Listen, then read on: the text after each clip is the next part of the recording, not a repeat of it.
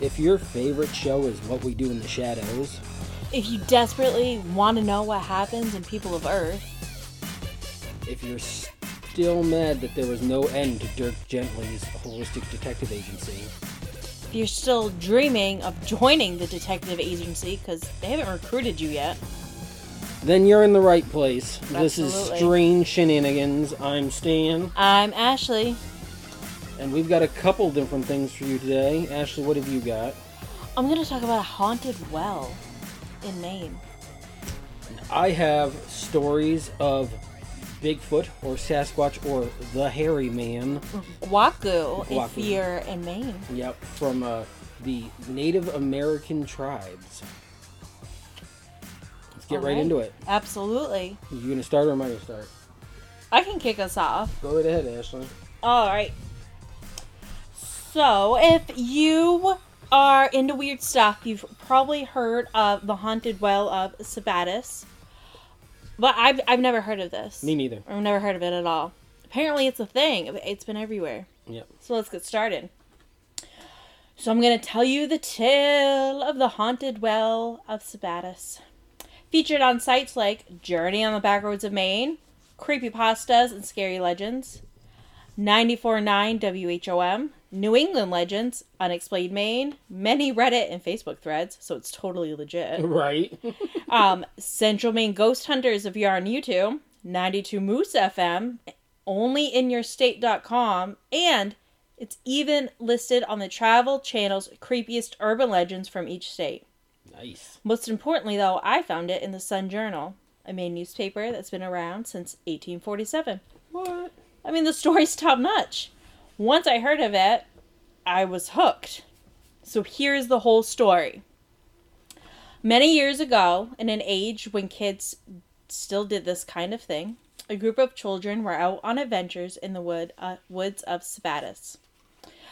Off in the rolling fields on the outskirts, they came across the remnants of a long ago farm, which now isn't much of anything but heaps of rotted boards buried in overgrown grass. The well is still standing, however, and this was the source of the kids' great enthusiasm. All the children at the time knew of this well. It was said to be haunted, although the nature of the haunting was never very clear. Exactly how a hole in the ground, especially one topped by an ornate wishing well roof, could be inhabited by ghosts is what these boys wanted to know. So, the kids do what all kids with curious spirits will do in such circumstances. They find a way to more directly explore the mystery. In particular, they held a short vote to decide which of them would get the honor of being lowered down into the well to see whatever was to be seen down there in the dank darkness. Always a good idea. I know, right? We all did stupid stuff as a kid. I didn't want anybody to lower me into a well. Well, nobody seems to remember the name of the lad who was elected for the task. I assumed he like got the shortest stick or something. yep. But he went into the venture with great zeal. It took the boys some time to rig the bucket ropes in such a way to support their friend on the journey down. But they were an inventive bunch, and down their lucky friend went into the abyss that had so captivated them. What came out of that well a few minutes later was not their friend at all. It looked like their friend, a little bit, sure, but the boy's hair had gone pure white, as white as the clouds that floated above them in the summer sky. The boy's face was horrifically pale and lined, the face of a very old man, rather than that of the sweet ten year old kid who had accepted the mission with such youthful gusto. But mostly it was his eyes. The eyes, bright blue just minutes ago, were now black. They were wild, frightened eyes, haunted by some terrible image only they beheld. They were the eyes of utter madness, and indeed madness is what emerged from the well that hot Saturday in the wild of Sabattus. The boy never spoke a coherent word again in his lifetime. As the story goes, when he spoke at all, he spoke in terrified gibberish of things no sane human mind could comprehend. That's it. That's it. Oh man. That's the tale. This tale was written by Mark LaFlemme. Did, did I let that slip? It was written by a guy named Mark LaFlemme. Laflemme. Yeah. You heard me though. It was written by a clearly brilliant writer, Mark of Maine, for an AOL writing contest of some sort in 1998. He also wrote about a haunted swing set and a tale about a fisherman who caught his dead dad or something like that. Mr. LaFlemme, I'm sorry, I'm probably saying your name wrong, wrote this made up story about a well that doesn't even exist in Sabattus, and it somehow has stuck. Now, I'm a born and raised Mainer and never heard of this story before. I only came across it because of the Facebook group Unexplained Maine. Of course. Totally legit. right. And I knew Those silly kids. we had to do an episode. And Lazy Me was like, this is going to be so easy to write. I'll have it whipped up in no time. And I mean, it, it was. It's like super easy to write. I found this story on every single site I listed at the start of this episode. Not one of them noting that this story was all made up. yeah. Most importantly, though, I found this piece written by Mark LaFlemme in the Sun Journal about him writing this piece and about how it's all made up. Every single word. He says that about five people reach out every single year to him about this piece, wanting to do an investigation about the well and how he can show them where it is. And he does write in his article that he tells every single one of them that he made it up. and they still keep begging him to show him where this well is. That's insane. I mean, Central Maine Ghost Hunters has a YouTube video about this well about the well that doesn't exist. that doesn't exist that he wrote for an AOL short story contest in 1998. And you know what? God love him. Won. obviously. Right? This is a good story. He wrote me in. right? He's my hero. But it doesn't seem to matter to anyone that he made it up at all. So I guess I'm kind of calling out all these local radio stations and Maine's friendly ghost hunters. This story is awesome, it's fake, and it's super disappointing that all you guys are making money off of another guy's AOL short story entry and claiming it's a real haunted Maine tale. So while we're on the topic, this is the story of the haunted well. Do we have our money now? We'll be right back with the stories of Bigfoot. Which are very less made up.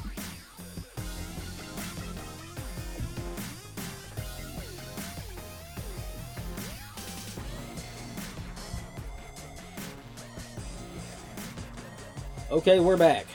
Hello! Yay! Alright, this is going to be about the uh, Native American tales uh, where of where Bigfoot originates from, from their stories. And he's not called Bigfoot, mind you, in most of them. Every every every Native American tribe has its own name for it. I'll go over a few of those. But uh, and the stories come from all across America. I only did some of the the, the big ones, but uh, mostly focusing on the uh, pictographs in the caves in Sonora, California. Oh, that's cool. With all the modern, hard to swallow stories of Bigfoot that come to us from unreliable and grainy sources, I thought it would be good to dive back into the history of Bigfoot or Sasquatch in American and Canadian history. Many native people have le- legends and stories of the hairy man, most of which are far more compelling than the recent accounts that mostly seem fantastical at best. It would make more sense for a giant being who is one with his environment to have connected to the first peoples of America rather than the diesel driving, tobacco chewing, boot clomping outdoorsmen of today. I have no guff with these guys because I am one. But I, I doubt how aside from my long hair and beard, that a naturalist creature of war has any reason to think of me as a compatriot in any way. If there is or was such thing as a being, it would make more sense that they would have been more keen on encounters with a society that respected and revered their existence, and not guys like me who honestly would be caught between the urges of denying my own eyesight completely or leveling up my rifle sight to shoot him. Like the Bangor Wigan Courier. Can we eat it? Can we eat it? Exactly. Most people believe the Native American term for Bigfoot is Sasquatch. That is wrong. Oh. Um, it's most likely Sasquatch is a mispronunciation of the Salish word uh. This word, which I probably just mispronounced myself, but I got it closer than Closer, Sasquatch. yeah. This word was used mostly by the Squamish tribes of the Pacific Northwest.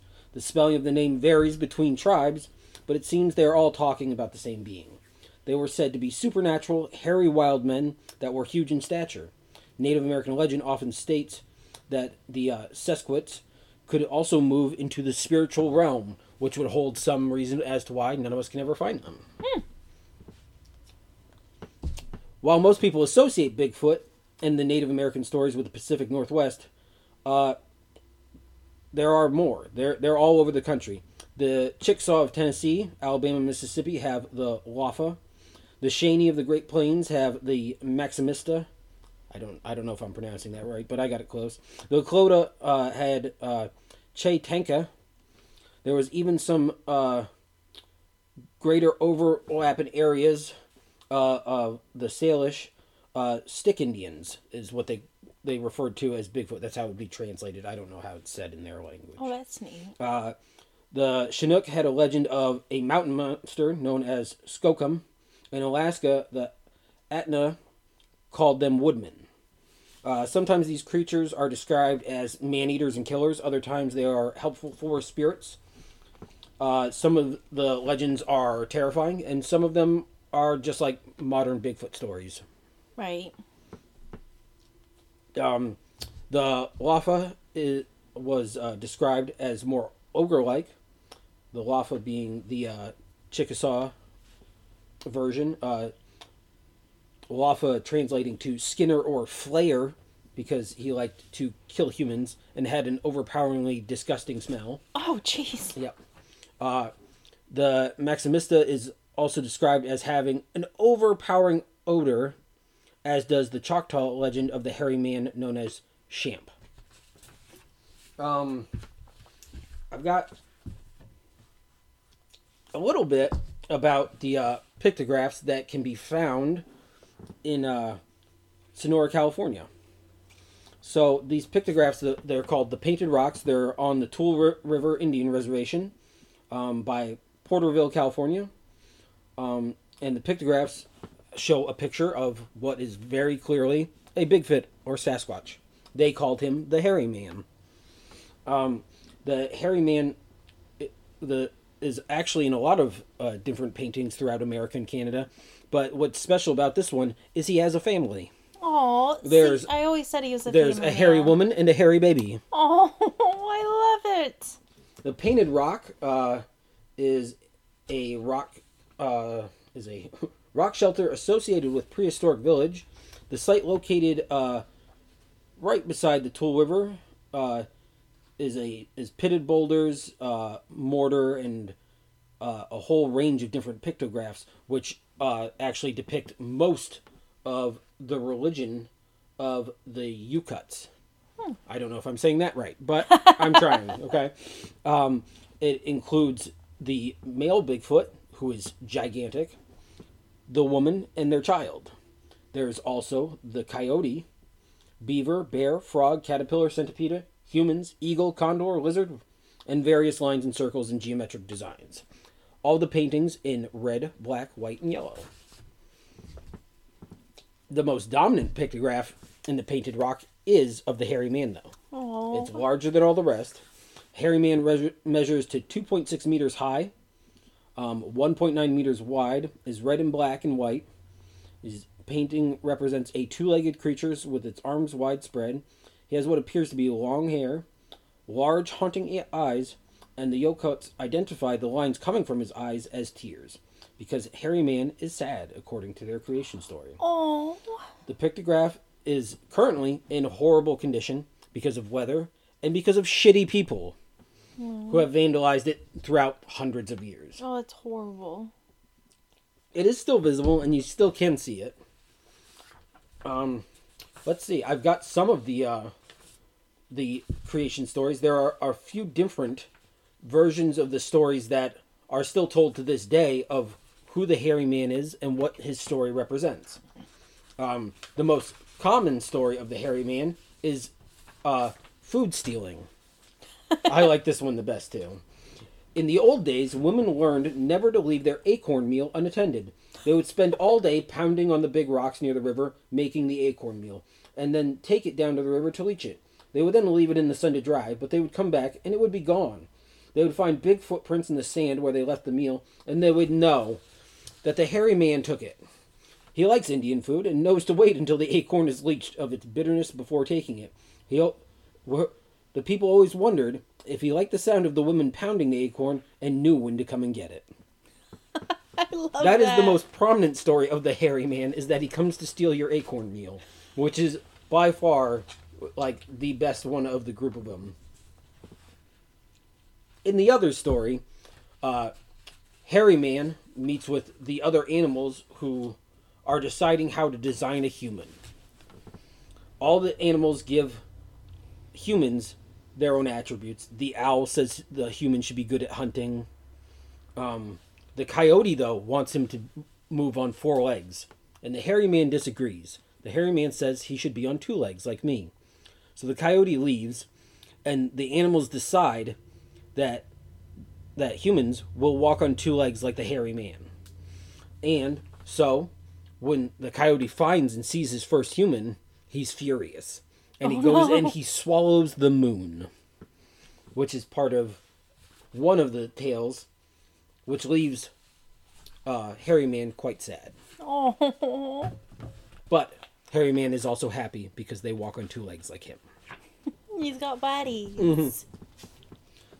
So I like all these stories a lot better than, you know, the dudes in the camo with the southern accent. Oh, I saw me a sham squatch. you know, it's it just it's got a more elegance and actual authentic story to Like it. it's believable. Yeah, and not only that, it's it's believable that that something like a Bigfoot or Sasquatch could have existed in a time pre-white people, Oh yeah, absolutely. before we came and destroyed everything. We have a tendency to which mess is things which up. is the, essentially the third story and why the hairy man is crying and sad oh. is because people have come after they created them and ruined everything. yeah, it's kind mm-hmm. of like our reputation. Yeah. So, but I I like that, you know, he's not he's not depicted alone. Originally, he was depicted alone, but somebody came back not many years later and painted his family with it. Cause he had a family. Because when they when when they dated the the pictures, all the other pictures, the animals and the male male Sasquatch were the same age, and then, but the two family members, the female Sasquatch and the baby Sasquatch, were a couple hundred years later. All of which are uh, uh, pre Anno Dominion, you know, pre AD. So it wasn't like somebody came in and like graffitied. It was like, oh, he needs a lady, you know. it was either something added into the into the folklore or somebody saw it. Oh, that's so. I love that he has a family. Right? I think it's much better than how we picture it today. I like how we the tales I found in our last episode of Maynard seeing Bigfoot. Right. We just left him alone. Right. As as opposed to like we just watched uh that uh that monster quest the other day. Oh And- yeah, on History Channel. on History Yep, Channel, yep. and everything in the the Sasquatch episode in Canada is just massively hard to believe in the first place. And then these uh these you know pseudo outdoorsmen slash scientists go outside go out to to encounter this this Bigfoot that's been wreaking havoc on this outpost uh, fishing lodge that's only But they're too scared to accessible. face him. Yeah, but when when they think that he's actually throwing rocks at them in the middle of the night, no one goes out to actually look at it. No, it. they go hide. They go hide inside. It's like, I'm sorry, but if you're a true scientist and a true outdoorsman, my first thing is like, we gotta go out. I don't care if it eats one of us, we gotta do it. But yeah, if you're if Which you're in some Native American lore, he would eat you. that's true. Yes. But if you, I mean, if that's your quest, you know, if you're getting paid to find Bigfoot, if that's whatever field you chose, Right? don't go hide. Don't go hide, Go right? find him. What bothered me more, even more about that episode, is uh, they they have this bear trap at the front of the door. Which is horrible. w- that it's supposed to deter the Sasquatch and or bear from getting back into their cabin, which is a bunch of galvanized screws through a board. So not only are you inflicting a massive amount of, you know, damage to this animal's foot and So much pain. introducing all sorts of infection with Oh you know, yeah, they're all rusty nails. It was uh, disgusting. Screws, which do not pull out like a nail No. does. Um, but they're like, oh, there's matter on it. Mind you, it's been two years in the Canadian wilderness since the thing stepped on it. They're like, there's DNA in there. No, there's not. And when they take it to a DNA lab, they're like, there's nothing in there we can use. It's all garbage. Yeah, it's so he goes old. back and decides he's doing his own DNA analysis of it. Phil, and he's going to take out all the rust and galvanized and all that crap out of it. It's like, I'm sorry, but if the DNA expert told me that they couldn't do it, I don't believe that you. Right, so he's gonna go do it himself. But that's their method of catching it. Yep. Screws on a board to give him severe Oh my infection god! Oh my and god! hurt him. Not only that, but the uh, the they kept saying the term camera trap. We're setting camera traps. Camera trap. Trail Camera trap. It's a trail cam. Jeez, what sort of outdoorsman calls it a camera trap? I don't know. This is why I like our tales, our main tales of seeing Bigfoot, because we just we left him alone. Like, oh man, there's a Bigfoot. yep, Have a nice day, we left Bigfoot. him alone. See you later.